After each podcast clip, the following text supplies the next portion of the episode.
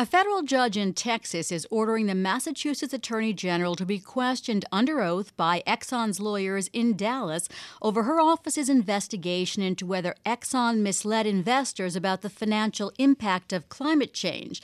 And AG Maura Healey is fighting the summons.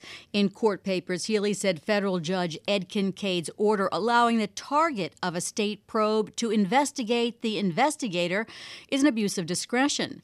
Exxon is trying to stop And other AGs, such as New York's Eric Schneiderman, from suing by suing in federal court in its home state, claiming the investigations are politically motivated. My guest is former federal and state prosecutor Jeffrey Cramer. He's the managing director of Berkeley Research Group. Jeff, the Mass AG says the office hasn't even gotten one document from Exxon yet. How unusual is this judge's order, which also, by the way, orders her to Dallas when Exxon wanted to take her deposition in Massachusetts? Uh, yeah, it, it is. It is very strange. Uh, I've never seen anything like this, and it's it's odd in the in the instant matter, um, but I think it ha- could have at least far-reaching consequences if you take uh, any investigation. Doesn't have to be corporate. It could be criminal in nature, and, and could then impact could it impact U.S. attorneys or state prosecutors? This is a very odd decision. Judge Kinkeade expressed concern that Healey's office was investigating Exxon in bad faith because of meetings she had with an environmental activist and other AGs the day before New York announced a similar investigation. Is that enough to make out cause of concern of bad faith? You know, I don't. I don't think so. And I and I read it a few times.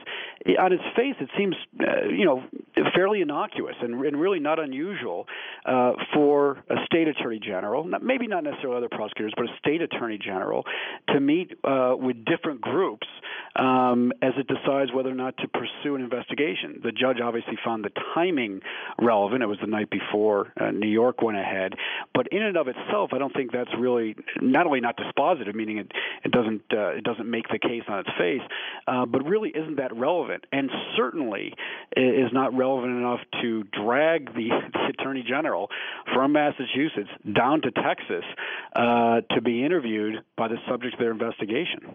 So, how often do you have targets of investigations trying to use the power of the federal court in its home state to stop a state investigation that's just underway? you know, it's almost unheard of. Um, and maybe it is a little bit of home court advantage, as you indicated. Uh, Exxon was even willing to say, look, we'll come up to Boston, right? We'll do this on the Attorney General's home turf, so we don't have to impose too much. But judges like, no, you can you can do it here, uh, really going farther than even Exxon had the nerve to ask.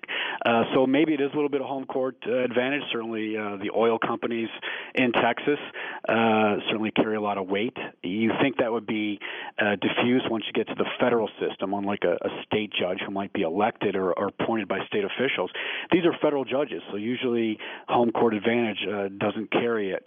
Uh, but here, and again, I think the concern is greater can you now have uh, anyone who's being investigated, public corruption, drugs, guns, anything, any criminal matter, uh, by a U.S. attorney, because now we've got a federal judge deciding this, can they then decide that prosecutors, line prosecutors, get called in to be interviewed by the judge? Their emails can then be looked at in discovery. I mean, this is a this is an odd one and could have some implications. Let's take a look at some of the uh, examples of the questions or interrogatories. Number 24 asks Attorney General Healey, and this is from Exxon's, um, some of the discovery, what Exxon would ask Attorney General Healey, to, quote, state, identify, and describe the basis for your belief that investigating a single company will help combat or limit climate change. What kind of a deposition question is that? yeah, I'm laughing as you I'm laughing as you read it. Obviously, um, you know how can you, how can anyone answer that? Um, it's like basically, you know, how will this investigation, you know, stop climate change? The answer is it won't.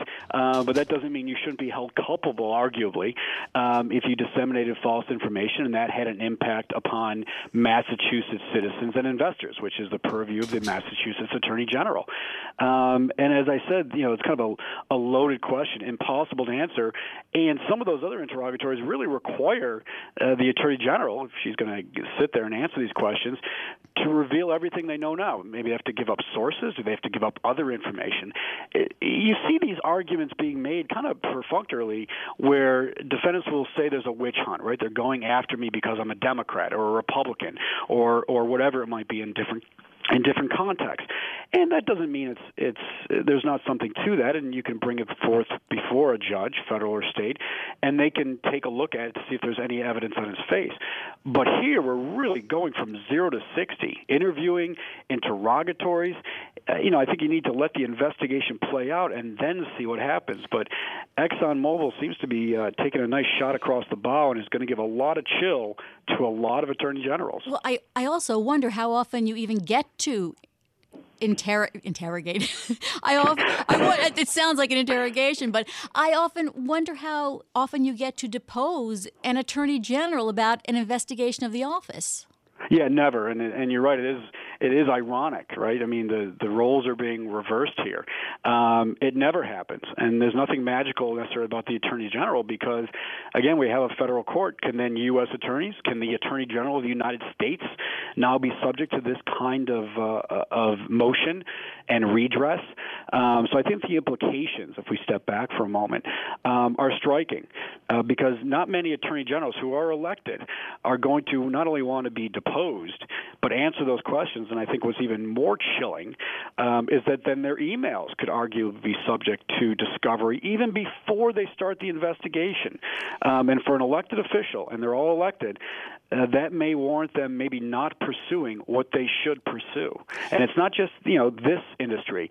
We can extrapolate to the pharmaceutical industry, the national defense industry, industry that has a lot of lawyers and can really you know, roll the dice, if you will, on this kind of motion. Jeff, just about 30 seconds. Is she trying to get the judge to withdraw his order, or is she going to have to take it to an appellate court? I think the first uh, thing could be ask the judge to reconsider. That's usually going to fail. There's unless there's new evidence and there's really nothing, so the judge is not going to reconsider. You can then make a motion uh, to the appellate court uh, for them to reverse this order because once the uh, deposition is done, once the interrogatories are answered, the damage is done. So any redress you're going to get at that level, I think, is going to is going to be for naught. You really need to do it beforehand. So you go to the appellate court, and if a three judge panel turns you down, maybe you ask for an en banc decision. Jeff Cramer, always a pleasure to have you on Bloomberg Law. That's Jeff Cramer, the managing director of Berkeley Research Group. Coming up on Bloomberg Law, the Commissioner France's privacy watchdog is taking on her own government in an effort to make sure it doesn't cross the line with the personal information of its citizens by creating a mega database of information of everyone in France. This is Bloomberg.